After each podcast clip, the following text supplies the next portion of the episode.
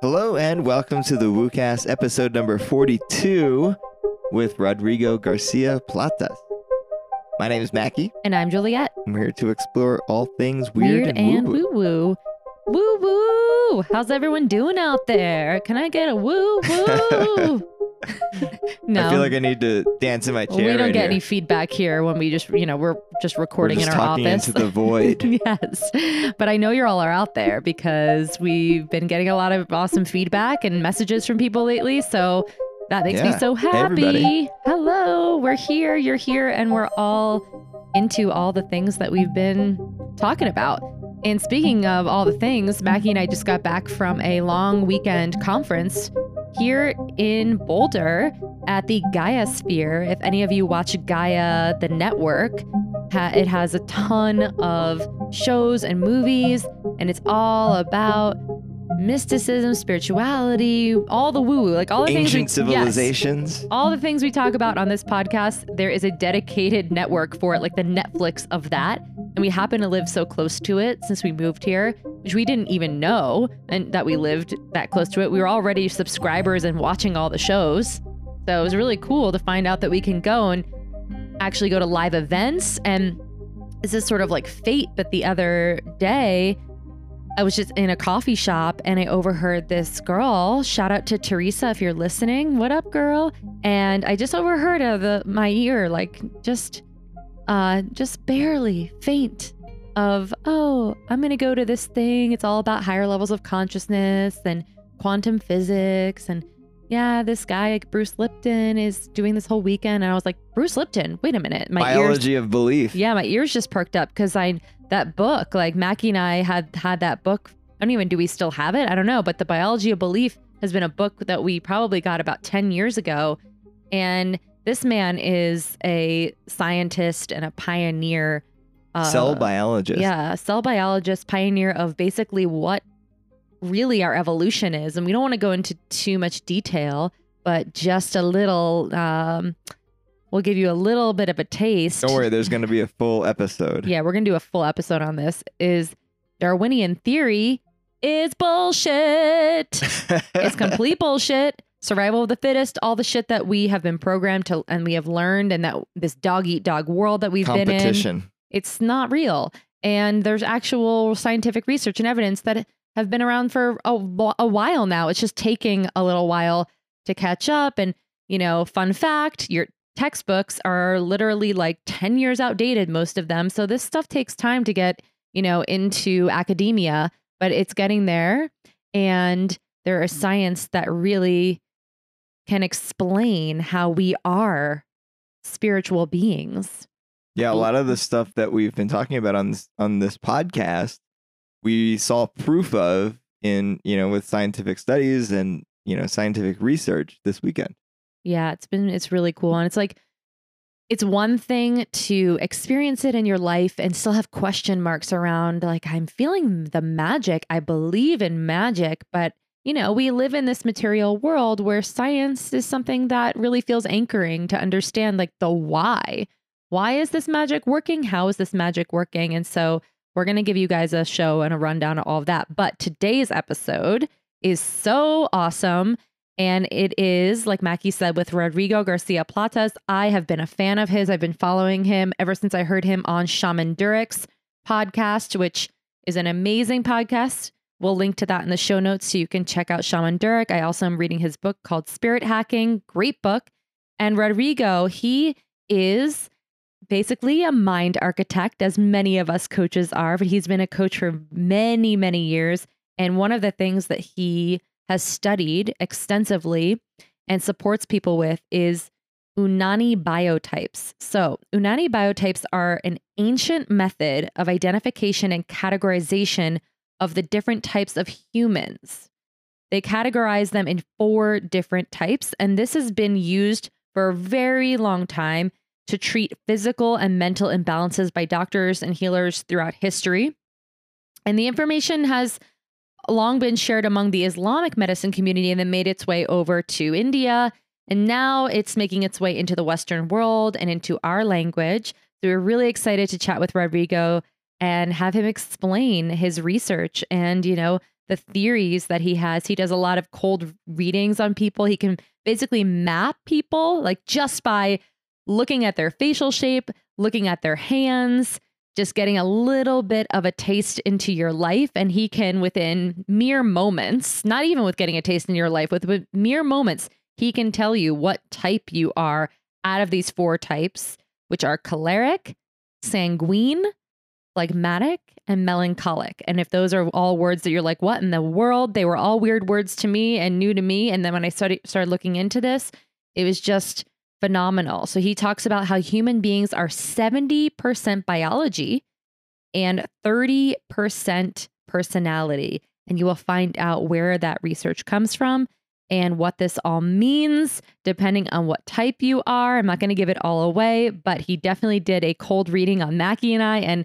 he was spot on, man. He was spot on about our relationship and how we interact with each other and what problems could arise because of our different personalities and types and how we can live in harmony together. So definitely stick around, listen to this episode. Can't wait to hear what you think. And if you are a coach out there or someone just wants more info on this, he runs workshops all the time to give people more insight and into being able to uh, work with others and just or just have a better understanding of the people around you in your life so that you can again work in harmony with each other. So enjoy this episode and don't forget to rate and review the WooCast. We are up in ratings and reviews. Thank you. It really helps to get this show out there. Knowledge is power, and this is a ripple effect. So when you share things like this that you resonate with, someone else you never know who is going to see it, is going to also watch or, you know, listen to something that you share. And that ripple effect is how we change our world. I always have to remind myself of that because I kind of like, oh, I'm keeping something to myself. And it's like, well, if you want to make a bigger impact in the world, then you should probably just share. Sharing is caring. So, guys, thank you so much for supporting this show. And without further ado, here is our episode The Ancient Method of Identification.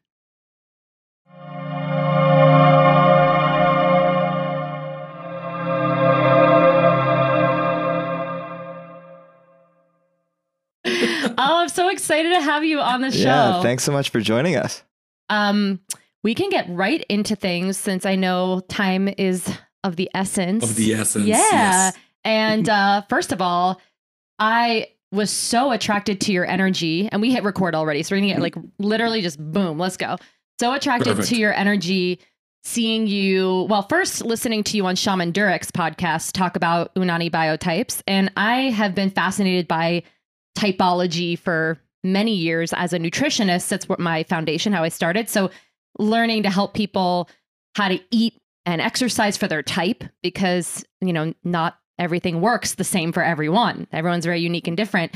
So, Yes. uh, and then I actually had never heard of Unani biotype. So I was like, ooh, like my ears perked up. I was like, I gotta listen to this episode. And then I started following you on Instagram and just, you know, totally stalk these Instagram lives that you do where you blow everybody's mind and tell them their whole life story and what they need to do and work on. So I'm so excited It's that you're pretty here. fun, isn't it? Yeah. yeah. I'm like, oh man, I, am, I want these skills. These are some good skills. Um, I actually teach them. It's I pretty know, cool. I know. So I was like happy to have you on and just chat all the things. Um, could definitely go a couple ways on this episode because I, I feel like you do so much of, you know, talking about this. So if there's any sort of thing that's like hot topic on your mind in relation to the biotypes, we can go that route. I know relationships is something that you focus a lot on, um, which I think our listeners could be very interested in hearing about that. And I wrote some questions down myself. Um, and just so you know, he and I have no idea what we are. So, you know, We- we have some find out in a ideas. few minutes. I know, I was trying to figure it out. I'm like, we've been married, and this is so really interesting because you do a lot of like couples and stuff. So, um, excited we to can hear. start talking about biotypes first for for like people to know Yeah. what we mean by that and then we can talk about relationships because people rarely ask ask me about relationships but it's actually one of my areas of expertise and uh, my first book is coming out in the next few months which is about biotypes of course and my second book which i'm already started on uh, is actually about the technique that i developed in order to support marriages and relationships understanding each other because we make it so complex and it doesn't have to be. Mm. Yeah, no, I love it. Let's go right into talking about the different biotypes and then I you know, we're reading each other's minds because I wrote re- all like relationship questions. So that must Perfect. be what I wanted to talk about. My partner would say that the stars are aligning. There you go. She's right. really into that. Nice. Um, so uh, the, the way I got into this is um, I started as a transformational coach really early on. Um, and I was like 22 when when I started doing solo trainings. Uh, within us, they're called transformational trainings, but it's a specific technology that was created in the 60s that's now all over the world. Um, and it's pretty powerful for people that have no pathologies, no problems, no mental conditions. Uh, like if you're just a regular human being who, really doesn't need therapy, but uh, you just want to create things that haven't been available for you. And I know that everybody promises this, but like this actually works it's like they've been doing it for a really long time there's there's amazing and fascinating things out there but there's so much noise that sometimes it's really hard to discriminate and realize what's actually based on on a either scientific foundation or just has enough data as to as to not need to be something that you need to have faith in. Like you know it works you can see it work. And I fell in love with it. I was I was really young to to be doing that, but but because of my own trauma and my own belief system, it was obvious that I was going to end in a role like that at some point. But most of the people that I worked with were way older than me, and because we like handle groups of 200 300 people i was always looking for a new technique or a new thing that would allow me to read people faster to not to not need those 15 minutes of questions with the first person that raises their hand and have 299 people just waiting uh, for me to figure out who this human being is and how to support them.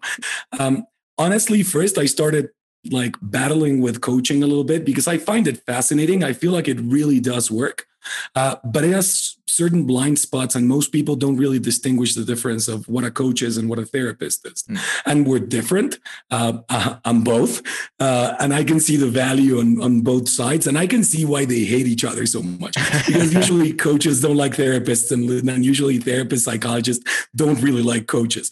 But we're just meant for different things, and and I feel like the mixture of, of both is probably the best we can offer. So um, the, for people to be clear on this, um, if your life works, uh, and what I mean by that is maybe you have a little bit of anxiety, but you can still show up to work. And maybe sometimes you're you feel a little bit depressed, but you still have relationships at work that make you get off your ass and and go out in the world and just enjoy your time with them. Then look for a coach. Like it doesn't sound like you need a therapist. Like coaches are there for people that have a functioning life and want to achieve things that were impossible for them before. And whether we call them coaches because it's like learning a uh, learning a new sport.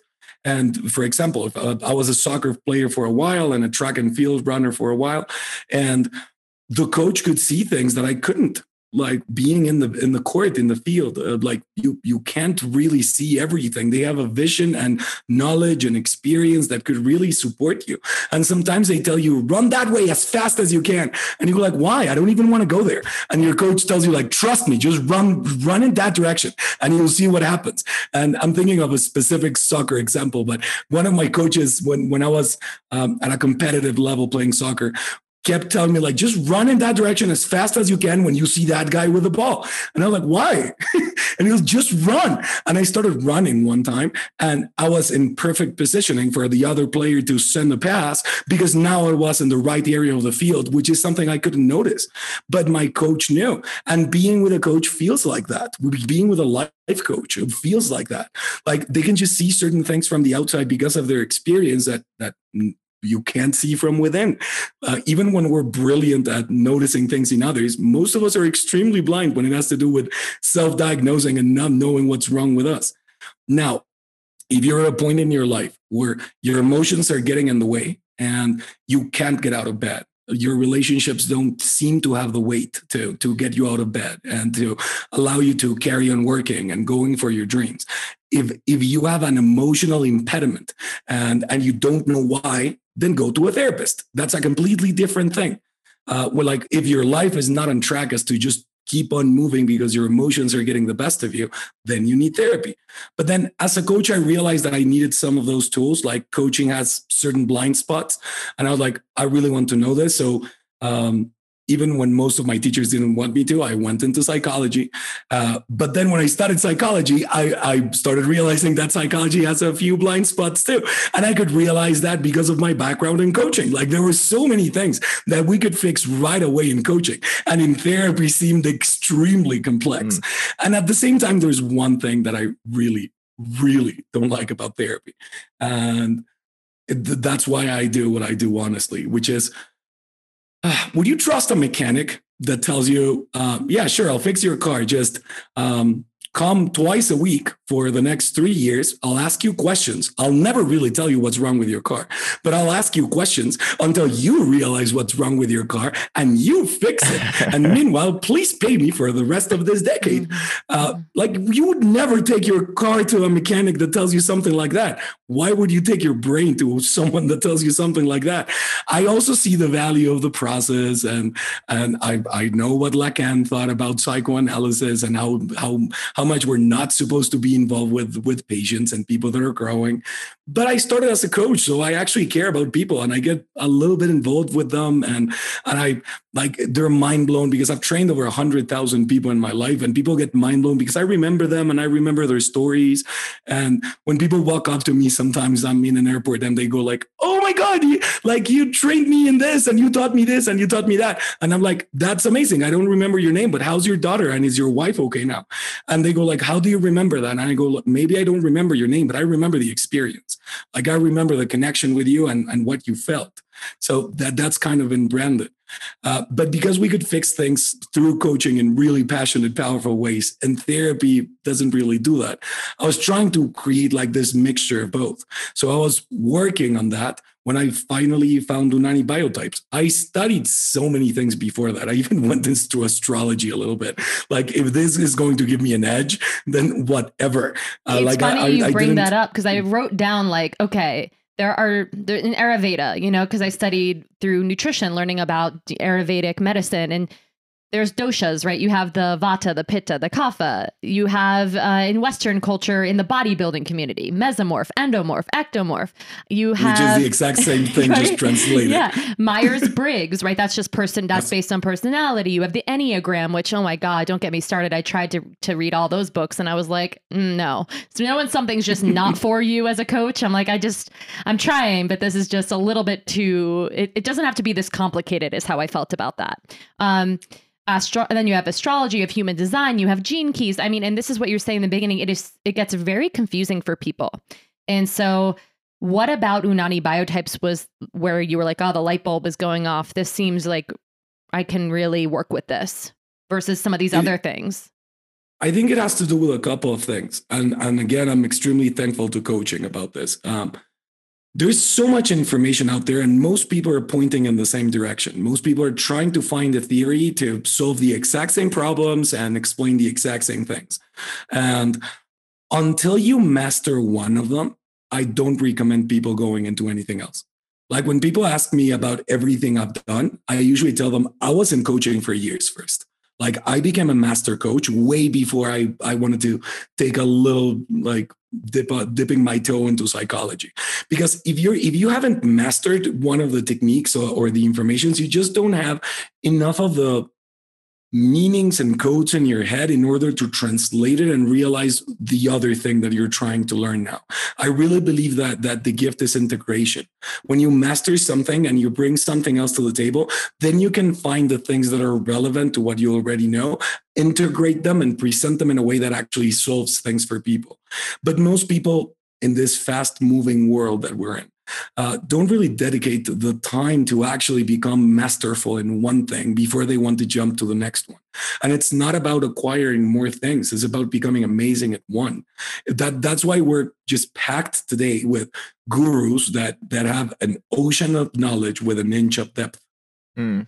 Like they know a little bit about everything, but they can't really answer the questions.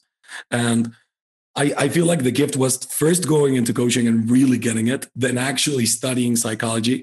And and once I had that foundation like firm on the ground for me, then then I started looking again for cold read techniques. Like I, I knew how to work with people, but I wanted to diagnose them faster, to know what was happening with them faster. First, I went into systemic psychology. My master's degree is actually in systemic psychology, which is mind blowing. Like we could talk about that for days. Um, and I can't believe that more people don't even know that this exists. It's the understanding of human beings as part of a system mm-hmm. instead of individuals and knowing the like how the symptoms look if you're in a certain type of system and how like this is unfixable just talking about your life until you realize that you're part of something bigger larger and way more complex than you. And many of the reactions and things that you do are actually to balance the whole system not only for yourself. And until you see that it just feels extremely frustrating to not realize why you would choose this path why you would choose this type of relationships. But then one day i found unani biotypes. And I, I had gone through Enneagrama too. I had gone through semiologia. I had like Myers Briggs. I like I used a disc study of personality for a long time. I went into data analytics. Like I had to use computers to realize if, if actually my philosophy was true. I worked with a university in Mexico, Tec de Monterrey, to, to realize if, if we were accurate about our predictions with people. Um, but like nothing was so intuitively accurate as Unani biotypes. So uh, to, to make to make this short, Unani biotypes started as the classification of the Greeks. When we talk about Greek Arab temperaments, we're actually talking about the birth of Unani biotypes. The Greeks were the first ones who started observing people and realizing that people that act a certain way uh, look very similar. And and they have the same health problems and they, they, they have the same types of relationships and they're interested in the same sort of thing um, and i first started noticing and noticing it in cognitive dissonance because i was actually a child actor I was on the Mickey Mouse Club Mexico when I was a kid. Nice. It's not something I talk about a lot. I love you that. can still find you can still find videos of 11 year old Rodrigo running around the parks uh, on YouTube. I'm but sure that has something to do with what your biotype is very 100%. right, very charismatic, the performer. 100%. Yeah. Mm-hmm. In fact, I, I don't I don't come from a family in show business, and my parents just took me to that casting because they were like, "Oh, you get to experience this just for you to know what this is." And boom, I got casted, and and they did not like the idea. Uh, like every man in my family is an engineer, so it was like this is not okay. Uh, but it was a really cool experience. But that kind of opened my mind into uh, how show business casts people and why that makes sense. Mm. And it all started by I had a lot of actors that that, that I was coaching at, at some point, and they always took it extremely personally when they weren't casted in something. Uh, like it meant something about them. And I was like, no, no, no. It, like it has nothing to do with you. Like that only applies if you're such a star that they're willing to bend the rules of ego and nature to present you as someone that acts in that way.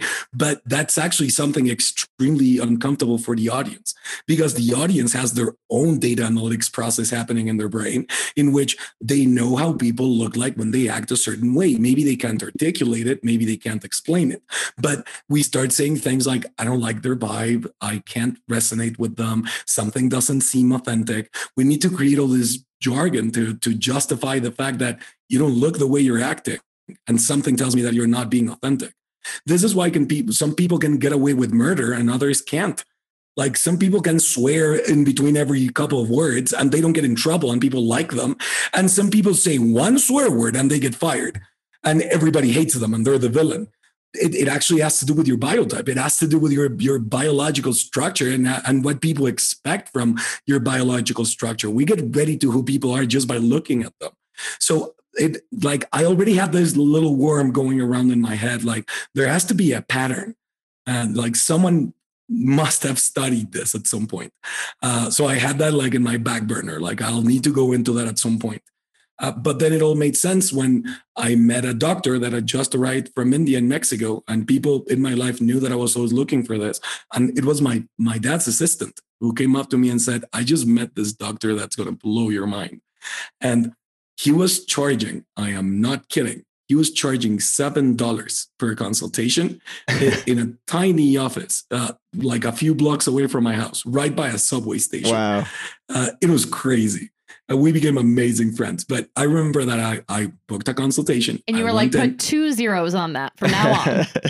I was literally like, are these like bitcoins? Like, am I supposed to pay seven bitcoins? Like this makes no sense.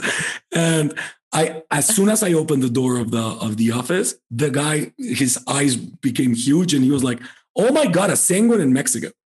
And I was like, okay, you need to explain what the hell that means. And I just sat down and for a half hour, he read my life. Like pretty much what I do in my Instagram lives today, but but it like one on one for a half hour. and not just And- by looking at you. Did he have some questions he asked you? Or no, it he just looking at your body? Literally just looking at me. And it's not feeling the energy. door. Is there is there any of this where you're feeling an energy from someone, it really is just scanning their physicality, with their face, their hands, their body? What a fascinating question. Uh, it's actually a little bit of both. So, like scientifically, it's just looking at bodies. But I, I I certify coaches in this, and what I tell them is, if you really want to be masterful in this, and you're going to be confused because they're used to listen to me telling them all like medical, psychological, and scientific things, and then I tell them, if you really want to be masterful at this, you actually need to be able to pinpoint people's energy because it's not about just the body. Like i took this to a new level when i brought uh, like all the coaching psychology systemic psychology that that that i put together with it. We can talk about that a little bit in a minute but um what what really makes a difference is noticing what happens in you when you like once you know all the biotypes and all the personalities and all the combinations that exist then you can start paying attention to what their energy causes on you and that's why I can diagnose people right away on Instagram because I'm not really paying attention only to their face and their hands. I am, but I'm just really buying time to feel how it feels to connect with them. And then I know how I react towards every specific biotype and personality to a point where um, I was on national radio for a year in Mexico on, on XIFM um, every Monday morning, and I would diagnose people on the phone uh, like they would call the radio station. And and just listening to them and feeling a little bit of how it felt connecting to them i was like and your fingers look like this and you're always sick of this type of things and you really need to lose weight don't you? And and they would go like oh my god is there a camera in my house? Like th- th- is someone setting me up? Is this a joke? And it, it's it, it's kind of magic but i think this is true about everything. I, I believe it's what we call intuition. And even like doctors do it. Sometimes sometimes the numbers just don't add up. And and the doctor just feels kind of the energy follows their intuition. That's actually why i'm still alive. I, I shouldn't be alive if it wasn't for doctors that follow their intuition. Um, we we can go into that later if you want. But um, biotypes gave me that edge that allowed me to go straight into business when I was like working with people. And I'm, we even consult for like governments. And I had a session with someone from from one of the cities that we're working with, and and and he said. I'm only here because they told me that you're a fast therapist that reads people really fast and diagnoses them extremely fast. So tell me what's wrong with me. and the guy was like kind of testing me to, to see if he was going to stay on the call or not. And and then I just saw him and I was like, well, let's talk about your gastritis first. And the guy was like, okay. And he just sat down. I know statistically that people with that biotype, 80% of them have gastritis. Mm. So I was using my intuition to feel his energy and then using the knowledge of the biotypes to go like, I know that this is what's happening with you. But going back to the story, the Greeks were the first ones who started paying attention to this and created the theory of the temperaments. This is actually where the words come from, like choleric, phlegmatic, sanguine, and melancholic. Those four cores were created by, by, by the Greeks. And they were borrowed by many other techniques and philosophies. But because we kind of stopped paying attention to um, to ancient knowledge and all the information that we had gathered for thousands of years when we fell in love with science. Um, we kind of wanted to use biotypes as new personalities, and they're not personalities. Uh, then Islamic medicine actually took that information to a medical level. And then the invasions from the Middle East into Western India uh, brought Unani biotypes there. When I learned Unani biotypes, this, this is how I figured out all this stuff. When I first learned Unani biotypes, they told me that in Urdu, because the only way to learn this is going to India, being sponsored by an Urdu family, learning Urdu and then studying it. I didn't do all of that. I found I found teachers that, that had already done that and then brought the information to the Western world. Thank God. Uh, but um, they taught me that in Urdu, Unani means foreign. So it's a foreign medicine. It came from somewhere we have no idea. And thousands of years have passed. So it's it's hard to pinpoint how how the whole history of this this knowledge went, went through and but then when i when i knew about islamic medicine because i met some islamic doctors that were doing research about biotypes they just didn't call them biotypes uh, and then i told them isn't this unani biotypes and they told me oh yes this is unani we don't know about biotypes but it is unani and i was like but what's unani and then i figured out that in arab unani means greek Got Hmm. it. Yeah. and that's how the information flowed into india I have a couple burning questions that are coming through. Okay. In terms of our evolution over the thousands of years, have things are things beginning to change with these biotypes because we as species have evolved and changed or not so much? It's still there are these four types and that's that. Or are there like offshoots of the types, you know, a little bit of this, you're a little bit of that, or is that how it works already? You're not just one, you are can you be a combination? Uh, yes and no. So the, the short answer is no. You're one biotype and that's it. Okay. But um, what I have noticed is if, if anyone who's listening remembers their biology classes, um, re- remember the experiments they told us about? Well, we went to different school systems, so I don't know if, if, if, if I can talk so generally. But when you take when you take a green pea and a yellow pea, and you put those plants together and doing it is actually the simplest thing in the world i was just teaching this to my students the other day and a few of them knew about this but a few of them were mind blown i was telling them yellow apples are actually not natural most of them uh, we even call them peron in, in spanish not manzana because they're actually half pear half apple and it, this is not genetic tampering or anything like that. This was literally farmers taking a branch of a pear and a branch of an apple and putting them together and planting them on the ground. And if we do that experiment with peas and you take a green pea and a yellow pea uh, and, and put, put the plants together, the offspring of that plant will become something between yellow and green, like some sort of hybrid. Mhm. But nature is so freaking wise that just one generation after that, the colors reconsolidate and, Hmm. and you get green and yellow from the same freaking plant. Mm. Uh, like they, they just reconsolidate again and they never mix again unless you try the whole putting two branches together thing. And I believe that human beings are the same. So we do have this like small percentage of hybrids. Uh, I'll, explain that in a minute, but they reconsolidate the next generation. And you can only have a small percentage of your neighboring biotypes. So the diagram is a circle. And just imagine that cholerics are at 12 o'clock, sanguines are at three o'clock, uh, phlegmatics are at six o'clock, and melancholics are at, at nine o'clock. And and then what happens is we share certain things through our axis. So new new research has proved that, for example, sanguines and melancholics that are absolute opposites. So if you're sanguine, your neighboring biotypes are phlegmatics to the bottom and cholerics to the top. Uh, but melancholic is your absolute opposite. You cannot have any melancholic in you. You can only have a little bit of your neighboring biotypes in the perimeter of this diagram that I just described. Uh, but what we actually realized is that people seem to like come from this axis and and separate at some time at some point uh, as they as they go through the gestation process inside their mother's womb. And that's why as a sanguine i cannot have any of melancholic in me because i'm actually physically similar to melancholics in certain like proportions even though we look completely different by now. Uh, but in the proportions like shapes and proportions are kept in the axis. Cholerics and phlegmatics share them and sanguines and melancholics share them. We still don't know when this happens between cholerics and phlegmatics but we know by now that with sanguines and melancholics the heart is formed the stomach and the brain are formed and then we think it's a protein or a hormone. We're, we're still researching that. We're actually gathering funds because now, now that we got a few of the most important universities in the US in, interested in this. We're gathering funds for the new studies that we're building.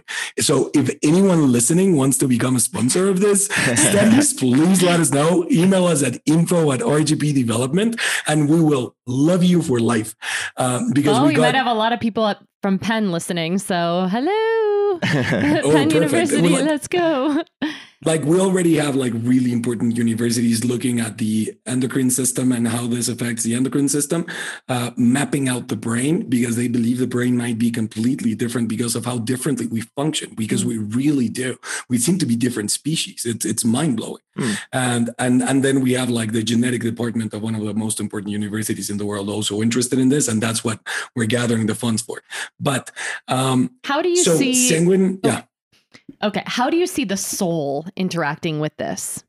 You know, like in the way of, you know, this is the woo cast. So we have a lot of, we tend to have a lot of spiritual teachers and shamans come on and talk about the soul purpose and the soul contract and kind of choosing your body and choosing your, you know, your experience. I'm just curious, is there any spirituality with this or is this very much just about like the biology and the personality? It depends on who I'm talking to. Okay. Honestly, I've I've I've like done my job on both sides. That mm-hmm. that's why I that's why I consider Shaman Durek a really close friend of mine. We we only met a few months ago, but we're extremely close. I, I just visited him uh, uh, like a few weeks ago in LA, and it's it's really interesting because he he says that I'm the bridge like he says that i'm the bridge mm. between like spirituality. And i tell him well i'm half of the bridge and you're the only the other half of the bridge because you actually understand what i'm talking about. Yeah. um but it's it's it's fascinating. The way i explain it is like this. Um i i won't go into how we choose where we come and yeah. like I've done some some research into that. If people are fascinated by that and they they wanted to see like a scientific point of view, just go read Many Lives, Many Masters by by Dr. Weiss, like a psychiatrist actually explaining her soul. Uh, so sciences are catching up. But the way I explain this to people is learning about biotypes is understanding the vessel that your soul is in. So we we we all have this physical experience of, of being a mystical being and a spiritual being in the world. But our, our vehicle is different. And, and because our vehicles are different, we're creating all this conflict and lack of compassion and freedom and understanding who we are and who other people are because we we seem to have done our homework of we, we've seemed to have educated ourselves spiritually uh, the wrong way. And, and let me explain what I mean because of how we block the foundations of, of human mysticism and spirituality, then all we have is like the PhD of it. Like people that actually get it right now are the people that get the final stages of it. But we're trying to deny all the progress and understanding of who we are as souls. And then what happened with that is that people want to use mysticism without under it's, it's like going to college and never having done middle school. And and then like the very basics of, of certain things have been completely vanished from human history, and only very specific people have access to them. And I've been working with shamans for years now, and and uh, like Don Lauro was my first shaman, and he was a person picked by um, by Tib- Tib- uh, Tibetan monks in Mexico to become the guy in charge of the world chakra on this side of the world.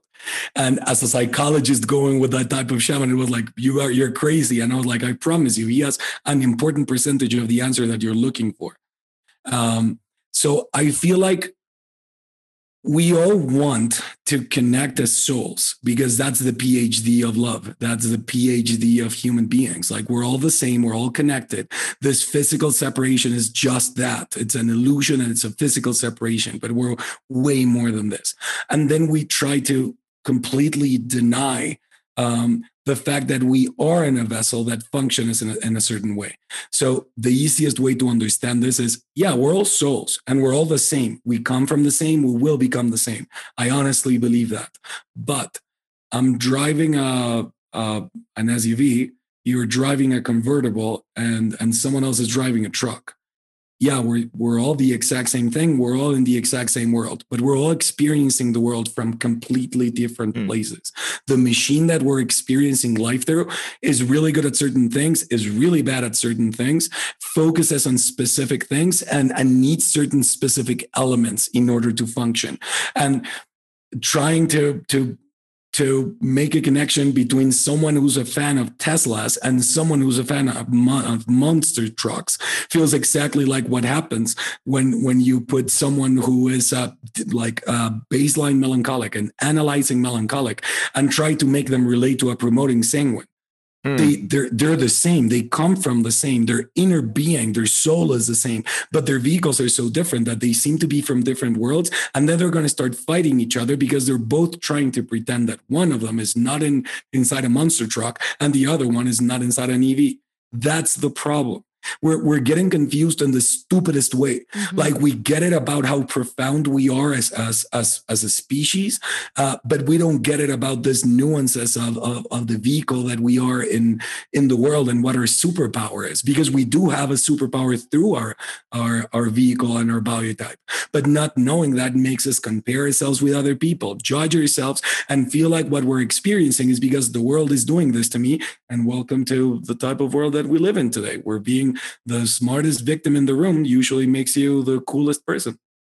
Yeah, I was just thinking about as you're talking about this, you you talk about, you know, people having this have, do, and be mindset, right? That they have to be a certain way, they have to do certain things, they have to attain. And we live in a very materialistic world and we're being advertised and subconsciously programmed all day long to think that we have to do it a certain way in order to have success and to thrive. At the end of the day, you know, most people that come to me for coaching, they're like, I want to know my purpose. I want to live my purpose. I want to yep. be happy. I want to, you know, thrive. I want to be able to accomplish the, my dreams. Oftentimes, their dreams start one way and then end up looking completely different, other, different way because they don't even really know what are their dreams because their dreams are so programmed by the society that they're living in and what's been indoctrinated into them. So it's like a it's, lot of undoing in a way.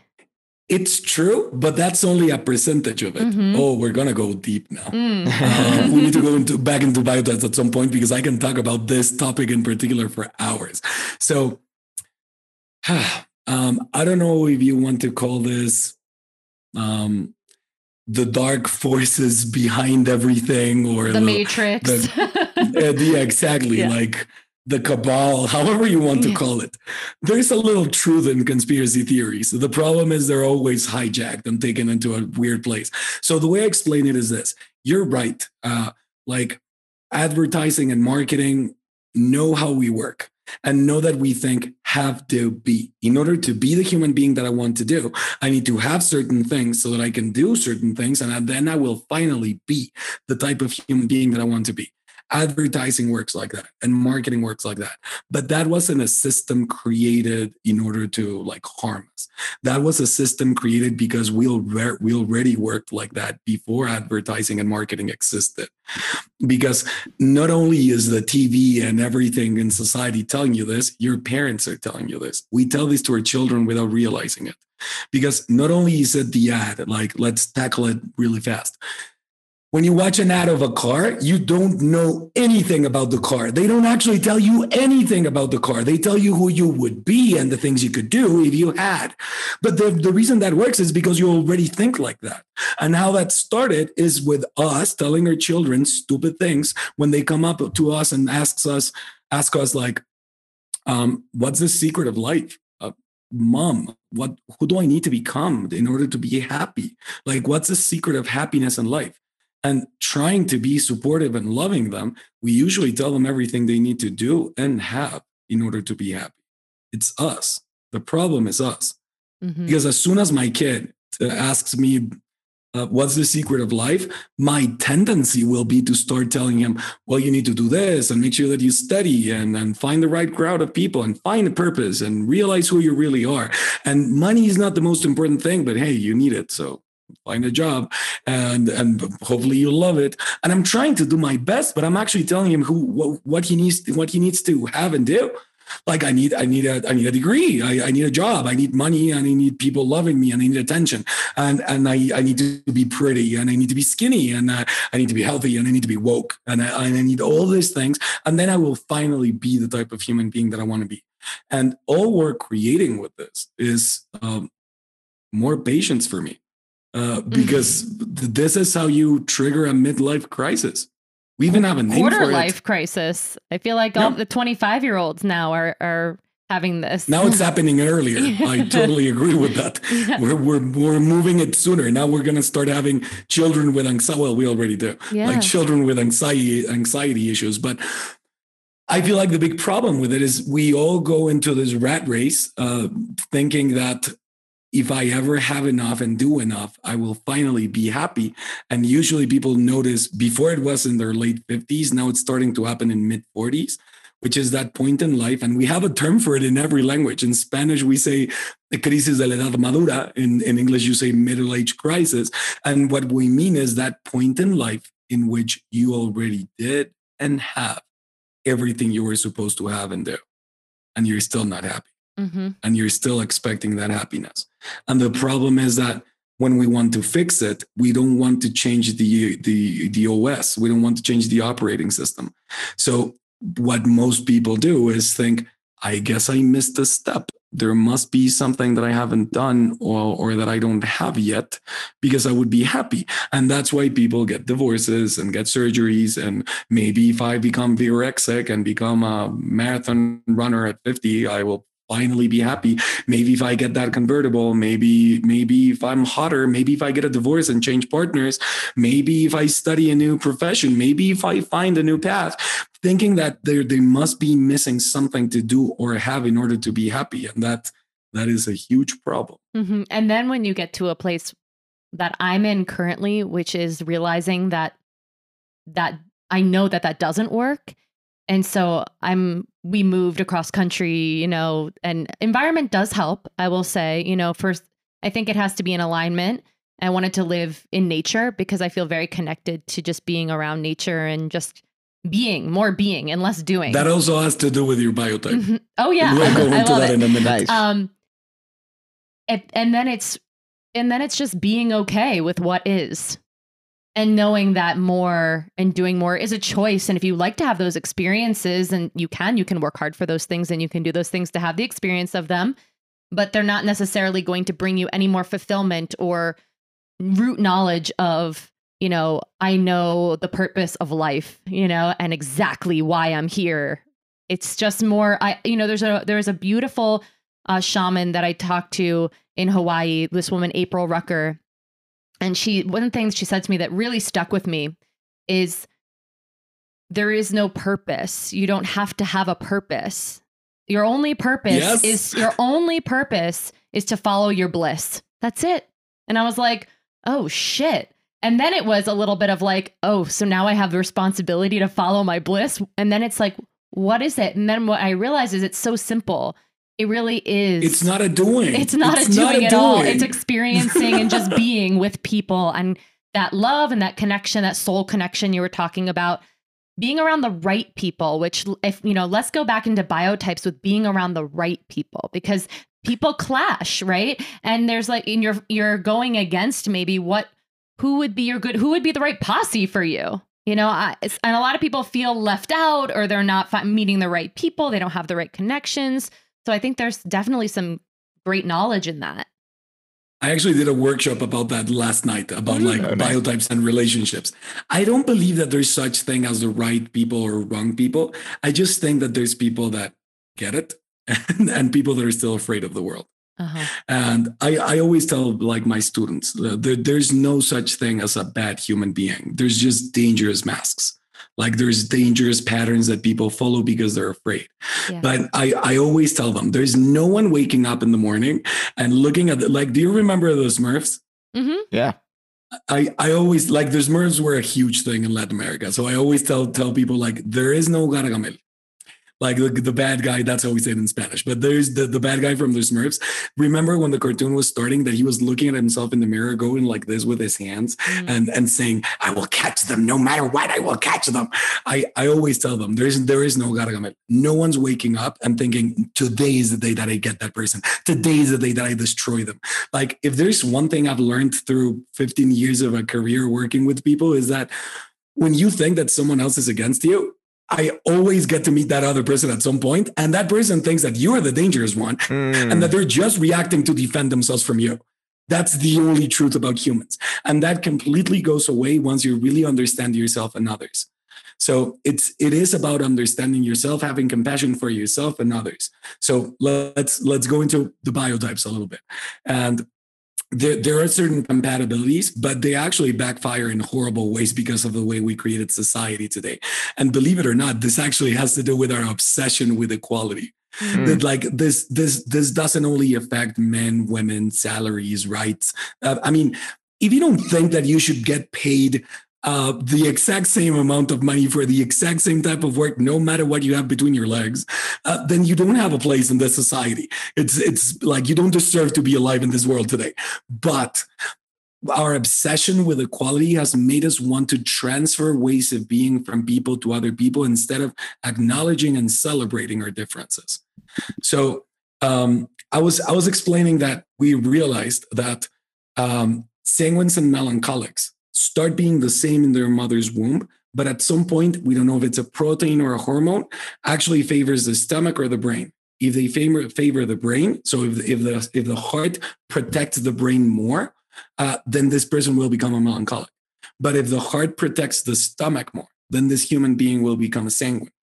Because they're split at that point, they will become completely different vessels.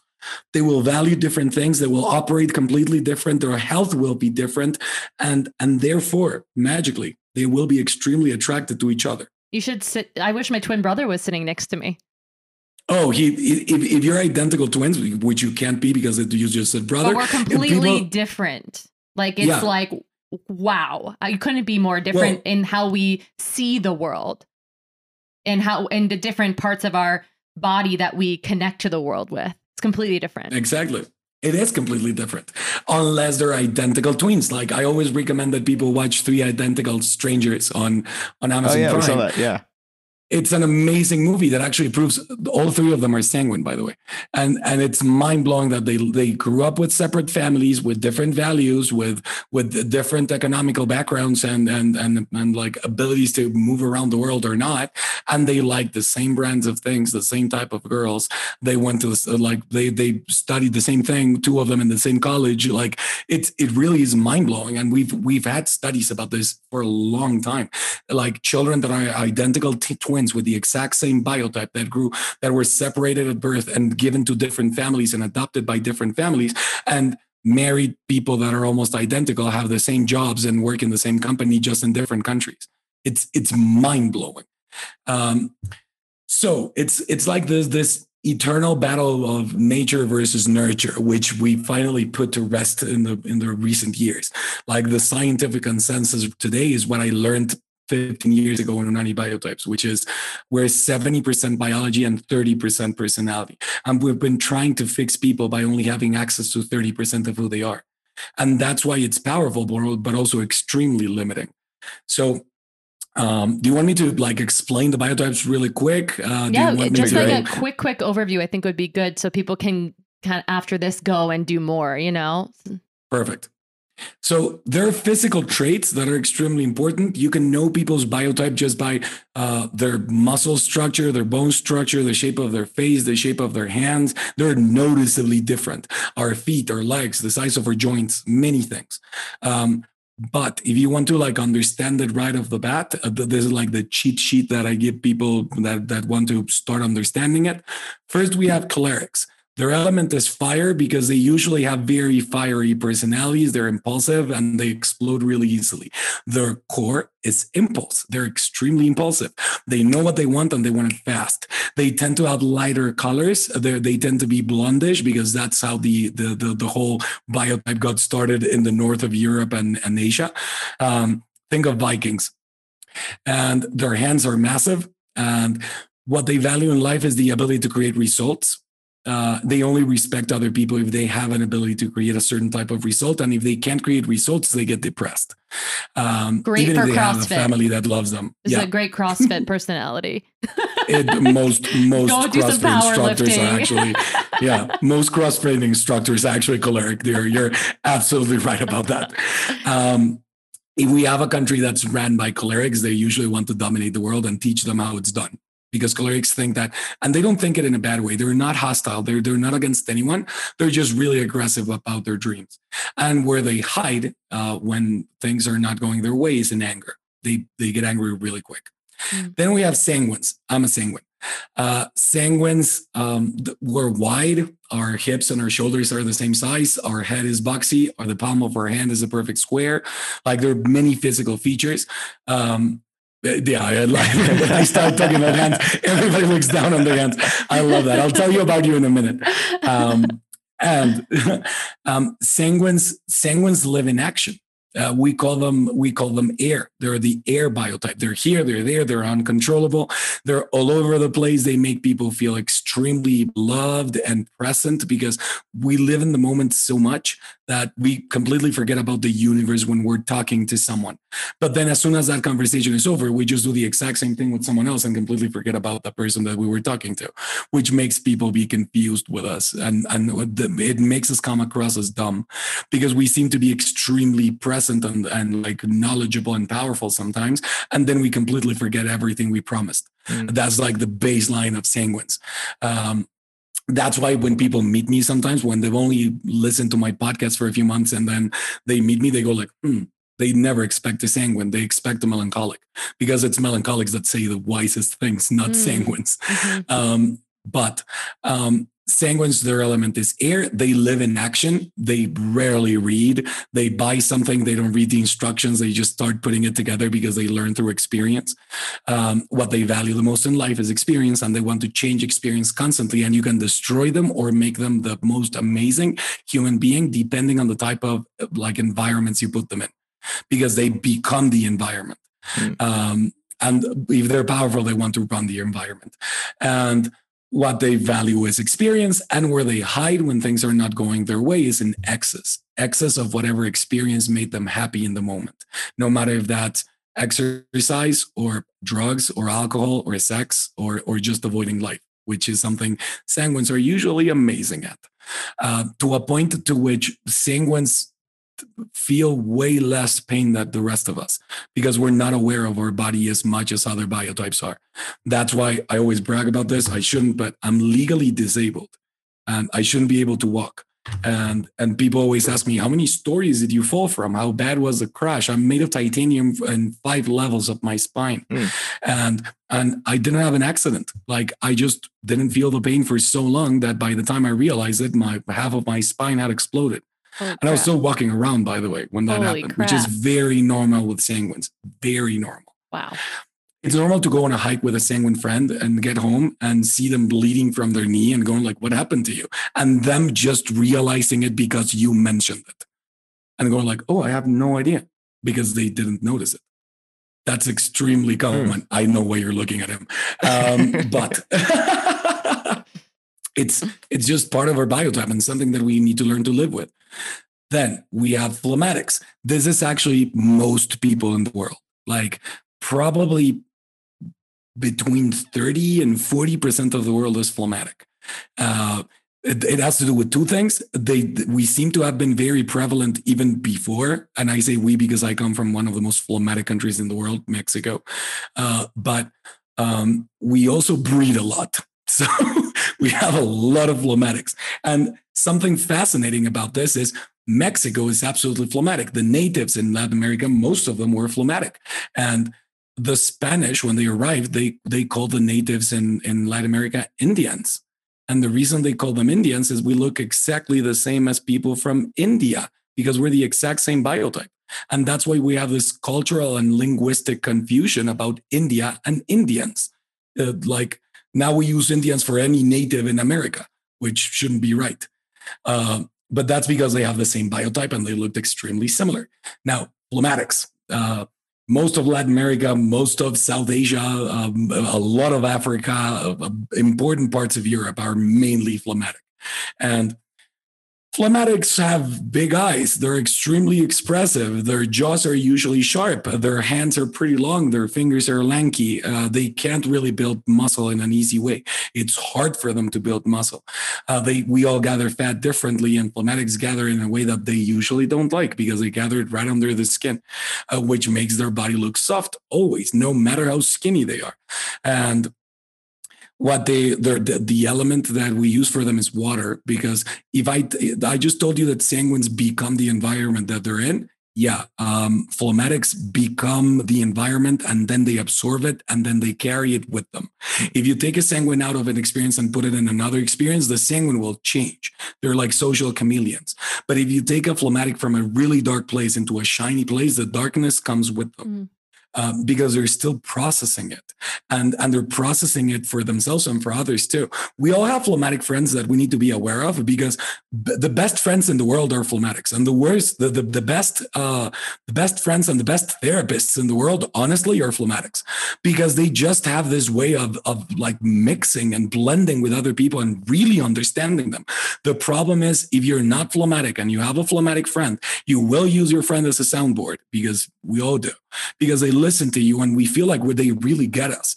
And, and then what happens is if if you are a sanguine, you'll bounce off the topic as soon as the call is over, and you might just send your friend on a tailspin that they're going to be on for a week because they actually absorb things from everyone else. Mm-hmm. So they're water.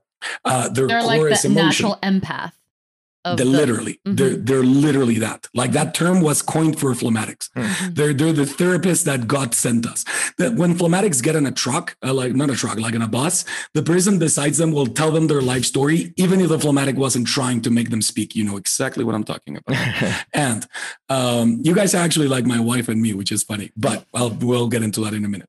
And um, phlegmatics value then because of their emotions and who they are. They value relationships and they care about relationships way more than anything else. They're the opposite of cholerics. And this is why countries that are ran that are run by phlegmatics are extremely corrupt. Not because they're corrupt and thinking of themselves but because they're trying to help everyone and they don't care about breaking the rules uh, like I need to support these people. In fact, I'm watching a new show right now and I'm loving it because the biotypes are perfect in it. When a show is successful, it's usually because the biotypes are mm. well casted and mm-hmm. then people just love the characters. And I don't know if you've ever watched this show called New Amsterdam. I've heard of it, but I haven't watched it. I'll write it down to oh, now, check out. Now you need to watch it because the guy running the hospital mm. is a phlegmatic and and they they nailed it like mm. both the way they they write the character and the and the, the the actor they picked for it is is a phlegmatic and that's why it makes sense. He does all these crazy things like running the hospital down because he really wants to help everyone. The show makes sense because that's what a phlegmatic would do if you mm. put them in charge of an important hospital in new york. That's exactly what would happen in that exact way. And and he would be reckless about all the things that he's reckless about. So and he wouldn't take care of himself. That's true about phlegmatics i don't know who writes that show probably a student of mine or, or one of my teachers because it just it's just perfectly written. Oh, you know, uh, it's making anyways. me think of that guy Charlie on Instagram. Yes. Yeah, he's totally a phlegmatic. Like the way that he takes care of everyone and he just ended up in the hospital because he just does not take care of himself. It's just like Sounds and he's like so selfless, so selfless. But it's like there's imbalance, right? With these things. You when you know yourself, then you can have a very balanced, healthy relationship to what your type is. That is correct. Yeah. Now, the, the where where phlegmatics hide when things are not going their way is in sadness and depression, and and it's it's actually an emotional clinical depression what they can get to, and they love eating what they shouldn't. Phlegmatics shouldn't eat carbs, dairy, or sugar, or anything processed for that matter. But they can eat all the meat they want, believe it or not. Mm. And many of them want to become vegan because they see that it works for melancholics. It doesn't work for phlegmatics. Phlegmatics can eat spice and meat all they want. Like, I think I've only seen one person in my life with gout being phlegmatic. Like, they're, it just doesn't happen. And then finally, we have melancholics Melancholics have become the most fashionable biotype because we decided that beauty standards had to do with melancholics, and that destroyed the self perception of anyone who's not a melancholic. Mm. because our bodies cannot look like that. I even have a meme that I always make fun of, which is a rhinoceros on a treadmill looking at a unicorn, thinking someday that's a sanguine trying to look like a melancholic. It will never happen. Never. You just fall in love with your rhino self. Um, That's amazing. Melancholics are usually extremely skinny. They can't gain weight in their youth uh, because they gather fat intraviscerally, so you can't see it until it pops out in the belly. That's why they're really skinny and they only get a belly. Um, like we know so, so many physical things about them, but we we call them the their element is earth. Uh, and their symbol is earth too. And we call them earth because their their feet need to be firmly on the ground all the time. They they don't like to dream. They want facts. They want things to add up. And they're the biotype with the largest internal life uh, like they're the most internal biotype. In the same way, sanguines are the most external biotype. Uh, melancholics are the most internal. They they have an amount of meaning and, and knowledge about the world and and just ideas about themselves and life and why people are the way they are. And they they harvest it for so long that by the time they want to articulate it to someone else and portray it to someone else, no one gets it. So they just become shy and go into their own world. But they're really artistic. Most of the singers, painters, writers in the world are actually melancholic. That's also why most of the scientists in the world are melancholic. And this is also why we have a, a very specific stereotype of uh, artists and scientists being completely alone and separate from the world because that's true about the biotype that chooses those career paths the most. It's Greg. That's Coachman. why it has become a stereotype. Was that what you were thinking of? I was thinking Mark. The two of them, Yeah. they're best friends. they get each even other. in like even in like the cartoons like the the reason they drew in rick and morty they drew rick as a, an extremely skinny man and people like it is because that's how an angry melancholic would look and act like and never really explain why they know what they know because they've tried and no one gets it so why even try the difference is that cholerics think that everybody's stupid uh, and that's why they don't understand them. Melancholics are a little bit more respectful and they just think every world every head is a different world. Mm-hmm. why even try to share it? You'll never be able to understand it. Mhm. what they value is intellectual certainty. They're, we call them the i intellect. Their core is intellectual. What they value is intellectual certainty and where they hide um, if things are not going their ways in fear which again makes total sense because if you're going through everything that can go wrong always going in your head over and over and over and second guessing yourself all the time of course you're creating fear and living within it if you don't understand how you work Mm. those are the four cores of biotypes I know the listeners are like, hmm, what am I? who's my who's my partner? Who are my friends?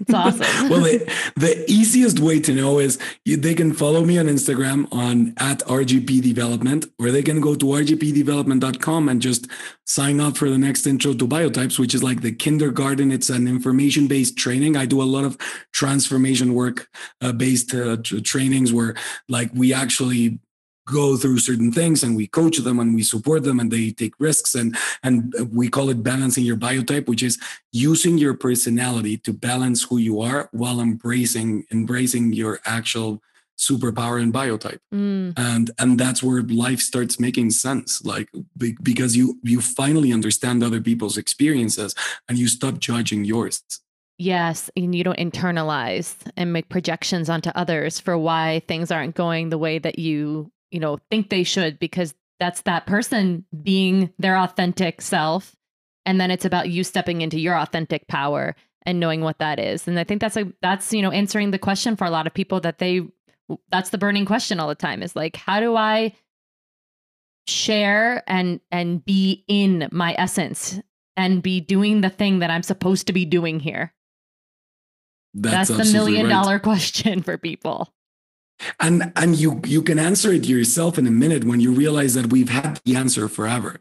We've been living have to be but that's the answer just all the way around.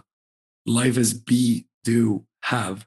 Mhm. and once you understand exactly who you are what you do is not a definition of who you are. You already know who you are. Just your You're essence.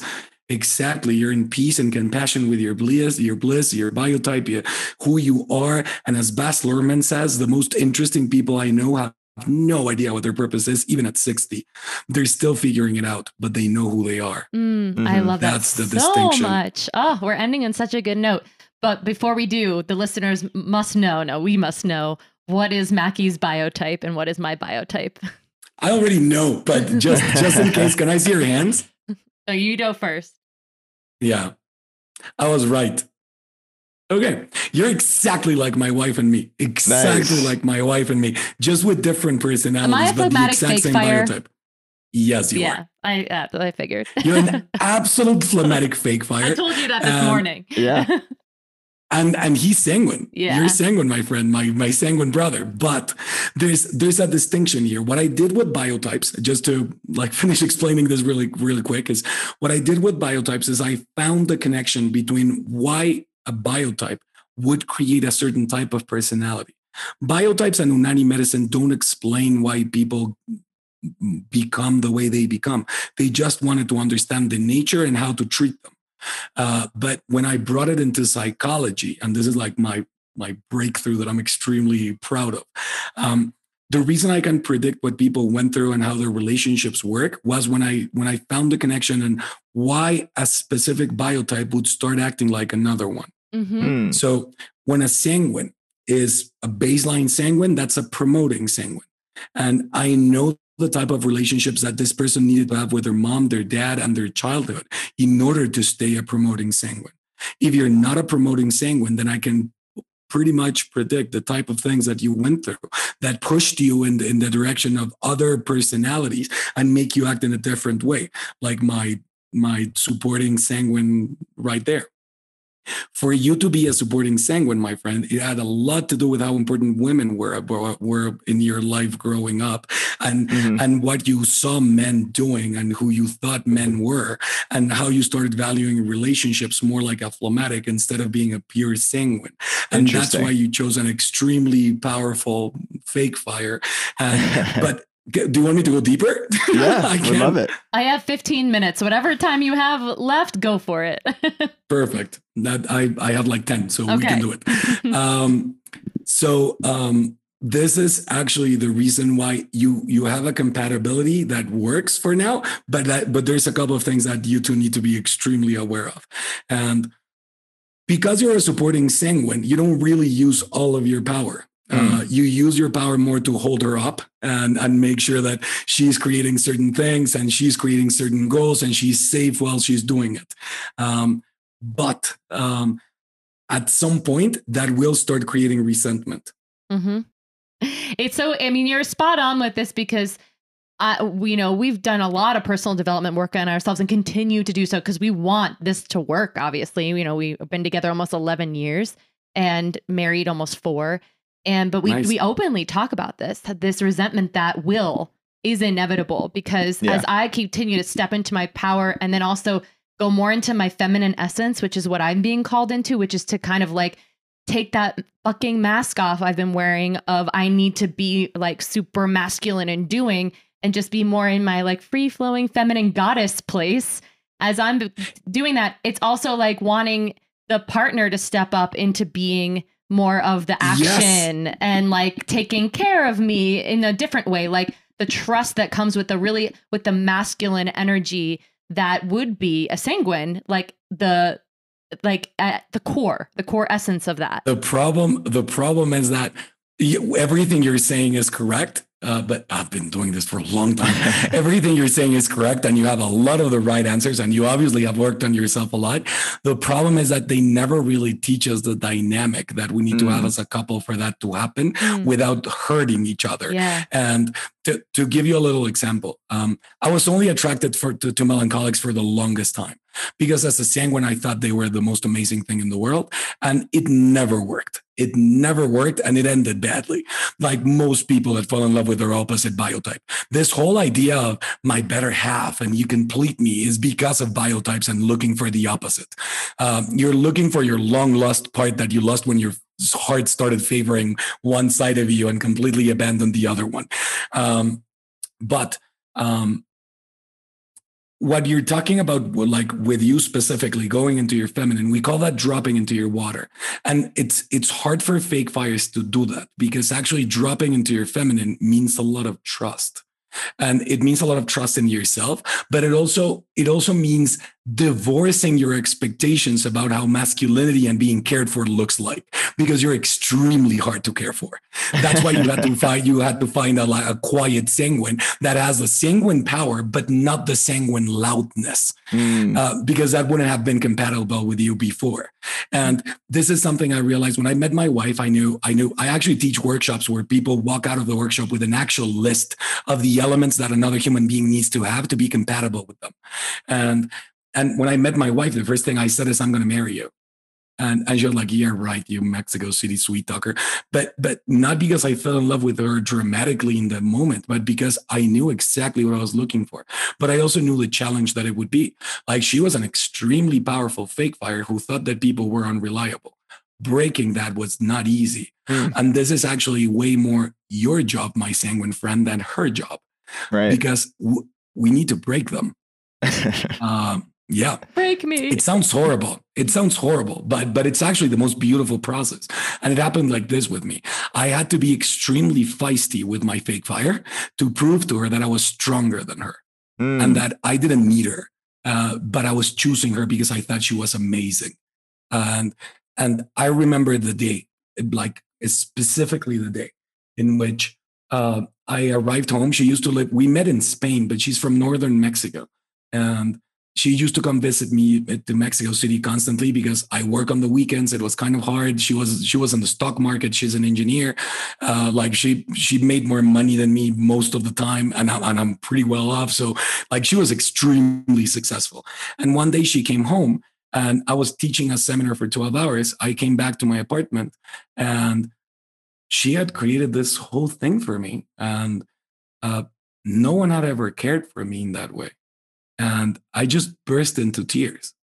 And she had a full meal. Uh, people were coming over that I love. Uh, uh, there was no special thing going on. It was just us.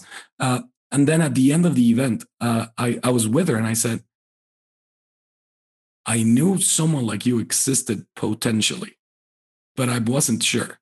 Like, I, I didn't know that this could happen. I didn't know someone could be as, as, as feisty, powerful, and smart as you are. And at the same time, the most feminine, softest space I've ever experienced in my life. And then she started crying. Mm. And she hmm. said, Yeah, I didn't know I could be like this either. I've never been like this with anyone. Like, I don't even know how this started. But just the way you treat me kind of allowed me to be like this. And only until I proved to her that I was strong enough and she and she fought back for months. She fought back until she finally surrendered and allowed me to take care of her. And, and until she realized that I was never going to take care of her the way her fake fiery mind wanted me to take care of her. And I'm a strong sanguine man. I, I'm, I'm relentless, and sanguines are really stubborn. So um, I until I broke through that, I was like, okay, this is this is a place where we can create a beautiful marriage and a beautiful relationship. And now she's a CEO of RGP development in Latin America. And, and I'm just the talent, but we have our roles in like an, an extremely specific way.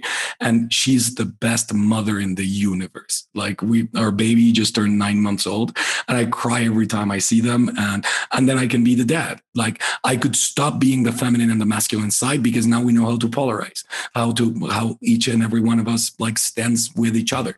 But we had to balance ourselves together. Like I had mm-hmm. to become a smart sanguine while she became a feminine fake fire. And then everything made sense. It's literally what we're doing. Yeah. We're doing uh-huh. that right now. I know. Yeah. that, that's why yeah. I'm sharing this because uh-huh. I know I know you're on the same journey. yeah, yeah. Yeah. Almost 11 years. And it's like, okay, especially in the last year, we were just so busy before to really have that experience to say, all right, we're going to step into this now. And it's so beautiful. You know, it's funny you I say agree. that because the other day I was like, I'm thinking I'm gonna take him on a surprise. I'm just gonna buy the plane plane tickets, like the whole thing, like exactly what your wife, like that whole kind of just give you, you know. And I do that is that's what I I love that because you're worth it because you deserve it because you treat me like a queen. So you know, Do you want me to tell you like a little trick of how to know if if, if what you're doing is actually working? Sure. Let's hear it. He always acts like he knows how to react and he's really good at, at like pushing certain things down and just being present when you see him completely off base not knowing how to react because of what you're offering him then you're you're in the right path Mm. Mm, beautiful. I love it. Oh, okay. So we're gonna take the intro course. Yeah, We're signing up. because that's how we I are. love it. That's how we and you're going to be amazing at it. You're the type of people I want in this. Absolutely. Well, thank you so Thank you so much. And I'm so excited to hear what the listeners think. And I'm sure that they'll probably be doing some courses too. We've got a lot of coaches and practitioners that listen to this podcast. So this is awesome. If you're a coach or a practitioner, this is literally taking your practice on steroids. I Like love this it. is Wow. this is having an, a new level of certainty about what you know, what you're doing, and who people are. Mm. It makes our job way easier. It does make the job easier. That's why I'm like, all right, I gotta, I gotta do this because having that certainty faster, like you said, you know, there are certain things I'm, I'm doing now that are helpful, but you know, could always be better. Could always learn more. I promise it won't hurt. well, thank you so much. Thank you so Have much. It was a wonderful- pleasure to yeah, meet you. Have a good rest of your day. Thank you so much for inviting me. This was really fun. Yeah. I'll see you very soon.